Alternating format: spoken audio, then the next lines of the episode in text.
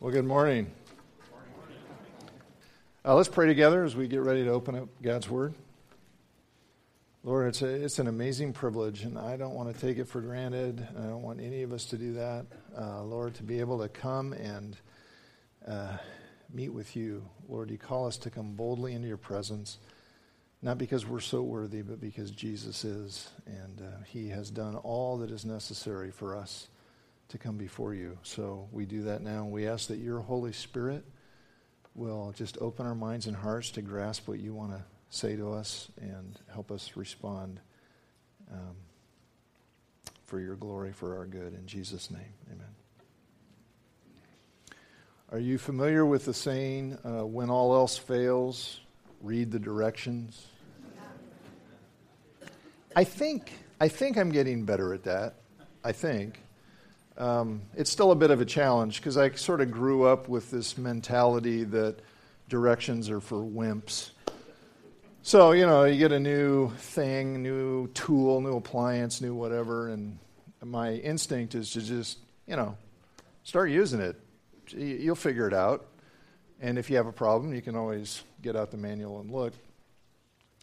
Uh, the problem with that, I've discovered, is that um, when you don't pay attention to what the manufacturer says about what they've made, uh, you can end up paying a price.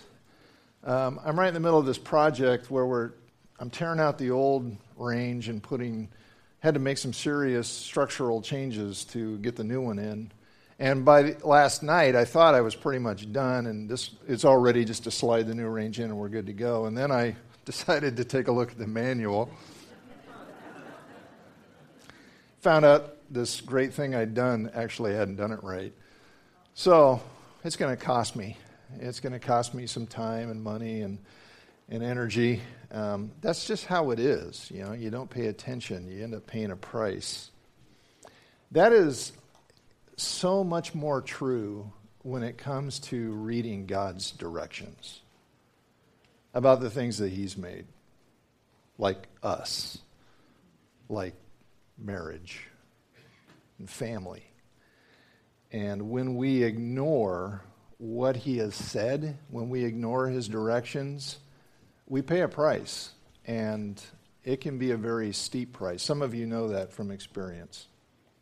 Uh, maybe the family you grew up in was not really lived, people weren't really living according to God's directions, and, and you've paid a price, or others have. So, in this series, Homewreckers, what we're doing, we're looking at God's directions for the family. And, and by the way, I want to let you know about something coming up in August on the 23rd. Uh, August 16th, we're having our, our first annual church picnic, and I hope you'll come to that. So, the second hour, we'll have worship the first hour. Second hour, we're going to go down to Vancouver Lake Park, and we've got a picnic structure reserved, and it's going to be great. Hope you, hope you come. The week following that, the 23rd, uh, I want to do a, a, question and answer time after the worship service. We'll take a break, we'll come, and then those of you who want to be a part of that, just come. Uh, this, this, series will be over by then, but we want to just have some time if you have questions. Because some of the things we've talked about, husbands loving wives, wives respecting husbands, and, and all that, um, you know, you may have some questions about how does that actually apply in this situation or that situation that you know about.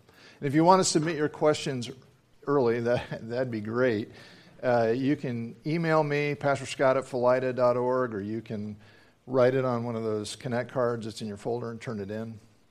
But planning to do that on the 23rd of August, so I hope you will take part in that if you'd like to.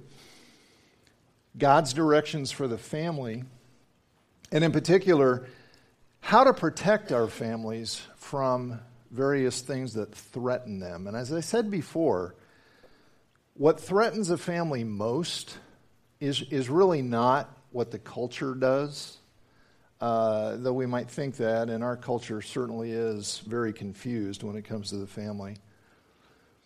But what threatens a family the most is when the members of the family uh, refuse to follow God's directions and refuse to follow the most important direction, which is to rely on Jesus Christ, to know Him, to trust Him, to follow His instructions. So, husbands who refuse to love their wives. Uh, we identified that as homewrecker number one. Wives who refuse to respect their husbands. We identified that as homewrecker number two. And today we're going to be looking at home homewrecker number three children who refuse to obey their parents. So let's take a look. We're in Ephesians chapter 6 and verses 1 through 3. There's a note sheet in your folder if you want to pull that out, take some notes. The scripture's on there, it'll also be on the screen. Ephesians 6 says this Children, obey your parents in the Lord, for this is right. Honor your father and mother. Now he's quoting from the Old Testament from Exodus chapter 20 and the Ten Commandments. Honor your father and mother. This is the first commandment with a promise that it may go well with you and that you may live long in the land. Pretty straightforward. Who's it talking to? Well, it's addressed to children. And even though everyone is a child of someone, uh, this is talking to people who've not yet reached adulthood, who are still under their parents' authority. Uh, so in our culture, this would apply to young people under the age of 18. But before the rest of you tune out, even if you're over 18, I think you're going to see some things that apply to you. Because just as everybody is the child of somebody, everybody has to obey somebody. Everybody has to obey somebody. It might be your boss at work. It might be the police officer you see in your rearview mirror flashing his red lights at you. It might be the uh, Clark County Auditor's office informing you that your property taxes are due. Obedience is not just for kids. In fact, look at 1 Peter 2:13. Now this is addressed to everyone who's a believer in Jesus, every follower of Christ. 1 Peter 2:13 says, "Submit yourself for the Lord's sake, for Jesus' sake, to every authority instituted among men, whether to the king as the supreme authority or to governors who are sent by him to punish those who do wrong and to commend those who do right." Or even when it comes to your church, your church family. Hebrews 13:17 says, "Obey your leaders and submit to them, for they are keeping watch over your souls as those who will have to give an account." So, even though I'm mainly going to be talking about kids obeying their parents, there may well be something in this that God wants you to hear, even if you're no longer a kid. Because let's face it, we all have a problem with obedience, don't we? Yes, we do. And you know what? It's not a knowledge problem. it's not like we don't know what obedience means. And it's not even that we sometimes disobey, even though we do. That's a problem, but that's not the biggest problem. You know what the biggest problem is? The biggest problem with obedience that we have is that we think we should be able to decide for ourselves when to obey and when not to. Let me explain what I'm talking about. Okay, all of us, we're just going to be honest here, all of us have disobeyed some law, some rule, sometime. It might have just been 15 minutes ago when you were driving to church. Okay? And maybe to speak to recent history, maybe it was the law about fireworks. You know, which ones are legal to shoot off and when you can legally shoot them off. Uh, maybe it was a speed limit. Maybe it was those state laws about paying sales tax on items you buy in Oregon. Did you know there's such a thing? See, you're meddling, Pastor. Move on, move on. And the biggest problem is not that we disobey, and I do say we, I include myself fully in this. It, it's not just that we disobey, it's that we try to justify our obedience, a disobedience. We try to say it doesn't matter. It's okay because, and then we come up with a bunch of excuses. Well, that's a stupid law. I was in a hurry. Well, nobody else does that. Nobody else follows that law. Why should I? Now, we all do this, but you got to understand how messed up this is. Because what we're really saying when we make those excuses is, I get to decide. I get to decide when I obey and when I don't. It's up to me. And to make it sound even worse, to put it even more bluntly, what we're saying is, I'm in charge. I'm in charge. I am the ultimate authority for my life.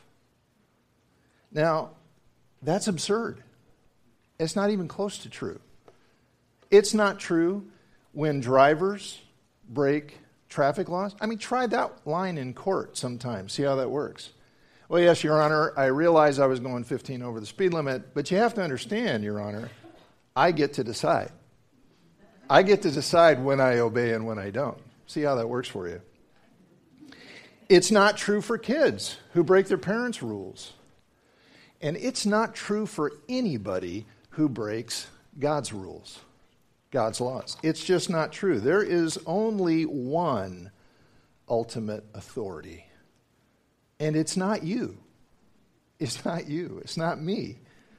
And here's the point I'm trying to get to this ultimate authority has commanded us to obey lesser authorities, just like we see here. So, obedience is a relevant topic for everybody. Uh, and it, we, we just, we all need to learn to obey and why it matters. And that begins with children obeying their parents. Children, obey your parents in the Lord. Okay, so if you're a child or you're an adolescent, you're a teen, um, how do you do that? Or, you know, if you have somebody else in your life that you need to obey, how do you do it? What is the point of that little phrase at the end? In the Lord. Okay, well, the Lord, that's referring to Jesus in this context. So, see what this does? This connects obedience with believing in Christ. It connects obedience with believing in Jesus. What's the connection? How does that work?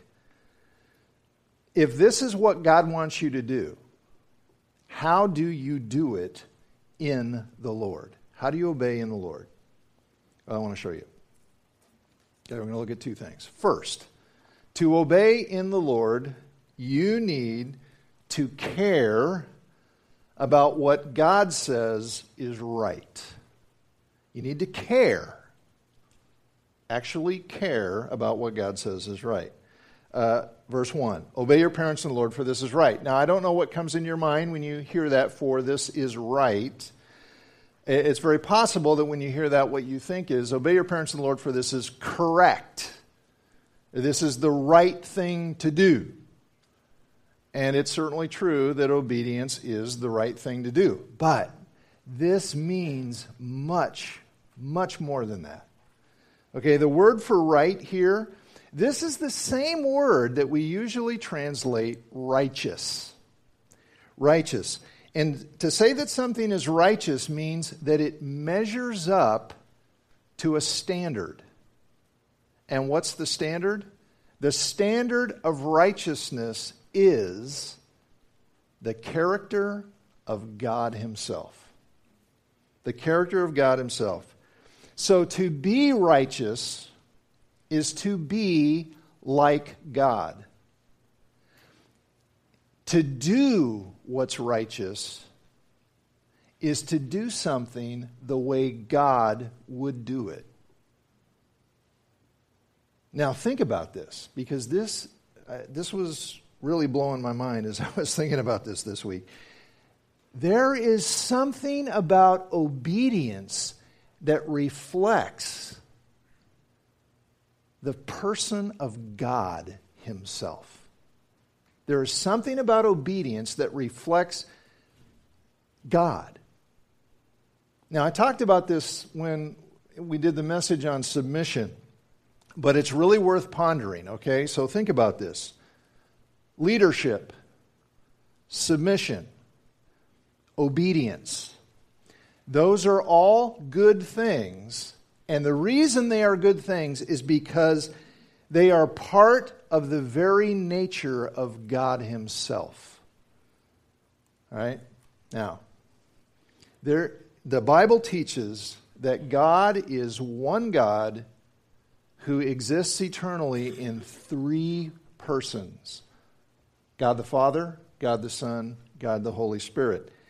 And these three persons are absolutely equal in their essence, their essential nature, uh, their, their godness. So, whatever it is that makes God God, the Father has it, the Son has it, the Spirit has it, fully, equally. Okay? So each person of the Trinity is eternal. Each person of the Trinity is all knowing. Each person of the Trinity is all understanding, all wise, all powerful, and so on. And this is why, this is why when someone becomes a believer in Jesus, we are told, we are commanded to baptize them in the name, notice singular, the name of the Father and of the Son and of the Holy Spirit. One name, one God, three persons Father, Son, and Spirit. So, full equality. Okay, now, you got that? Go like this. Yeah, okay, you got that. Now, I, I mean, I know you don't got it in the sense that, yeah, I understand that. Um, but you heard me say it. Okay, good. That is not all the Bible says about God, though. The Bible also teaches that these three equal persons have different roles in accomplishing all that God aims to accomplish. So, God the Father initiates, He directs, He commands and God the Son obeys. In fact, Jesus said in John 6:38, "I have come down from heaven not to do my will, but the will of him who sent me, the Father."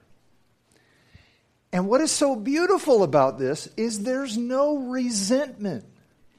There, there's no uh, jealousy. There are no power struggles in the Trinity. Okay? The Son delights in the leadership of the Father. And the Father delights in the obedience of the Son.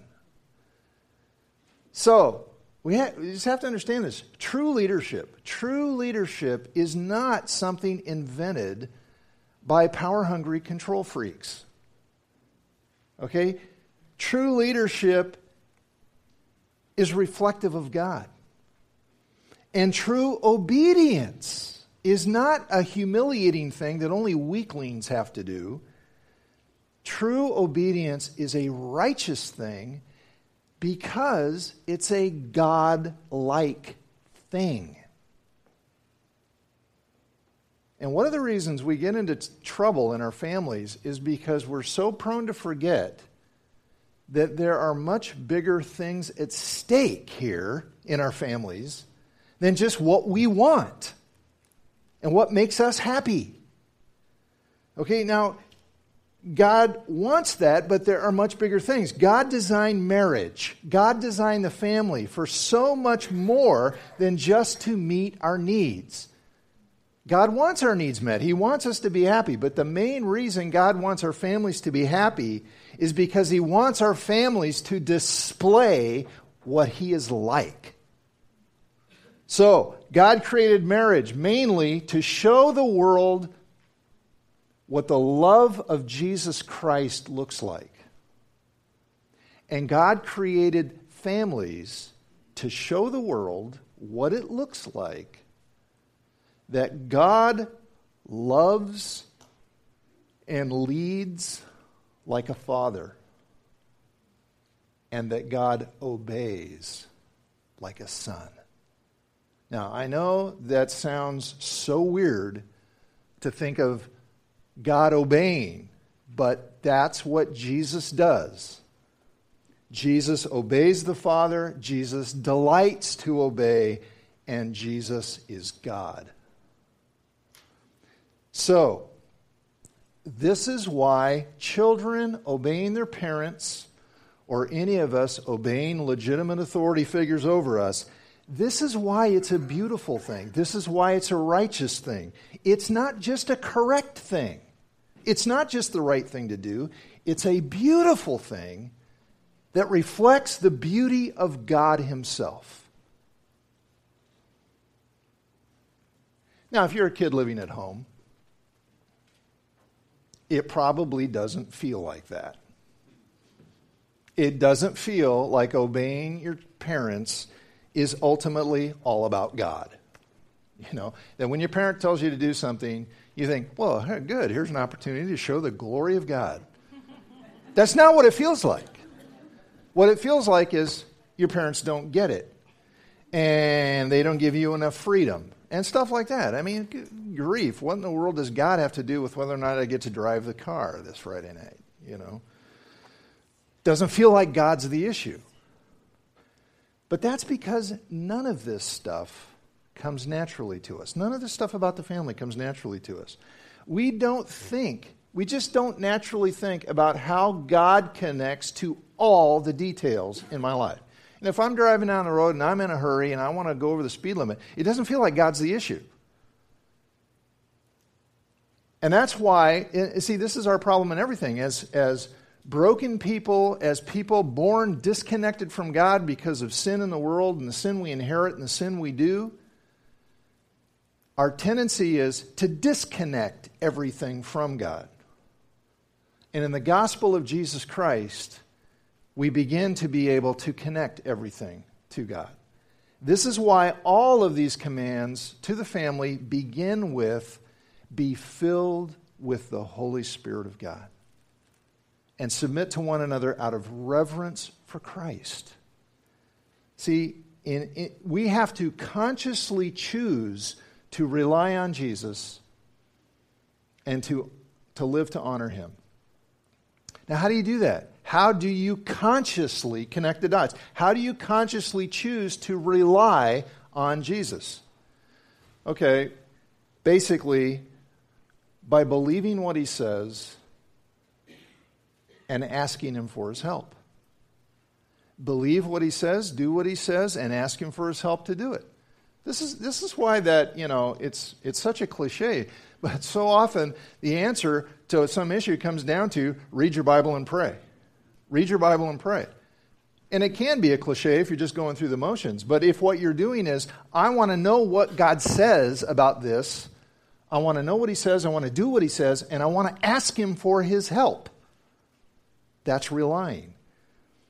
And when we do that, when we do that, we have this incredible ability. This is what ultimately is at stake. We have this incredible ability to honor Jesus Christ in our lives and in our families. Now, if your parents aren't Christians, this can be incredibly hard to do, uh, especially if your parents are involved in unhealthy things. And by the way, this command, uh, that phrase, in the Lord, okay, that means that obeying your parents never includes sin. So, young people, if your parents are telling you to do something that the Bible says flat out is wrong, you can't do it, but you need to say no as respectfully as possible. And, and by the way, that, that's true for all of us in any situation. There's, there's really only one exception to God's command to obey those in authority over us. There's really only one exception. And I'm in a hurry, isn't it? The, the exception is, the only exception is when obeying that authority would mean disobeying God. If it involves disobeying God, you can't do it. Okay, but listen to this. This truth that obedience is righteous, this truth means that you and I and, and young people living at home, you have the ability to show your parents, and we all have the ability to show others, to show them Jesus by the way we obey. By the way we obey. See, young people, you can show your parents that Jesus is real by showing them that He is alive in you and that He is at work in you and He is changing you from the inside out. We all have that opportunity. So you don't want to be thinking, okay, my parents told me to do this. I really don't want to do that. How can I get out of it? How can I not do what they said and not get into trouble? It, don't do that. That's what kids who don't know Jesus think, right? How can I disobey and get away with it? Instead, try this on. How can I obey them better so they can see Jesus in me? That would be true for all of us. How can I obey better so they can see Jesus in me, in my attitude, in my facial expression, in how I go about this? Jesus showed us that obedience is righteous.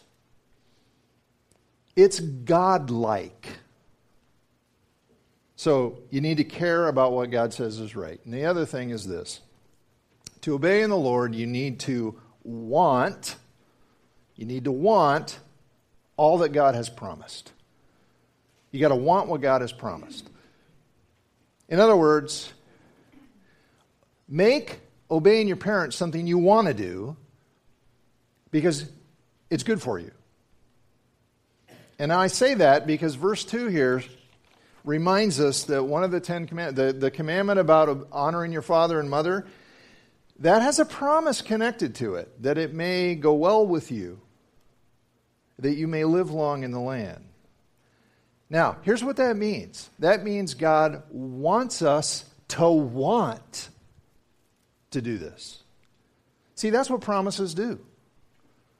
The whole point of a promise is to motivate, to motivate you on the inside, to motivate you internally. Because, see, real obedience is never just an external thing. It's, you laugh because you've seen it or you've done it. You know, like the kid at school who his teacher wanted him to sit down and he didn't want to sit down, and she finally made him sit down. And he looked at her and he said, I may be sitting on the outside, but on the inside, I'm standing up. See, that's not obedience as God defines it. Uh, you know, Jesus had a word. Jesus had a word for people who only obeyed on the outside when it wasn't what they wanted to do, it wasn't what they believed, it wasn't what they really felt. It's called being a hypocrite.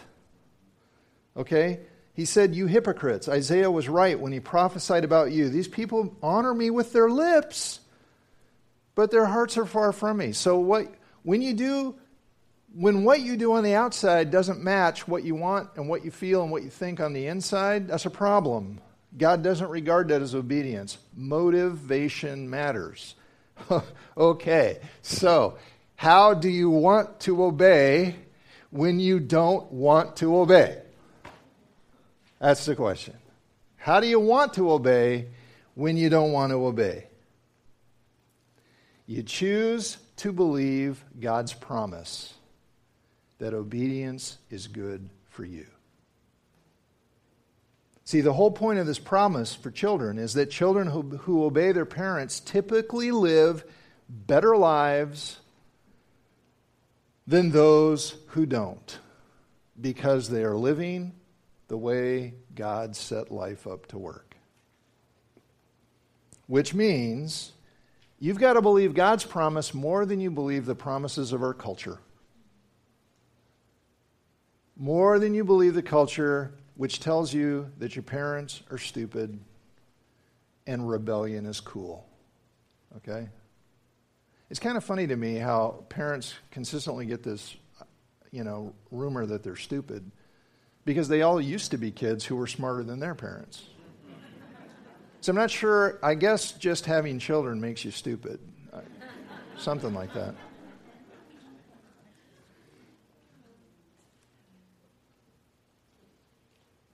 You know, rebellion just usually doesn't work out. It, you think you're going to be happier, but you, you usually aren't. You got to trust God more than you trust anyone else. And, you know, frankly, your parents, just saying, your parents are probably not as dumb as you think. They're probably not.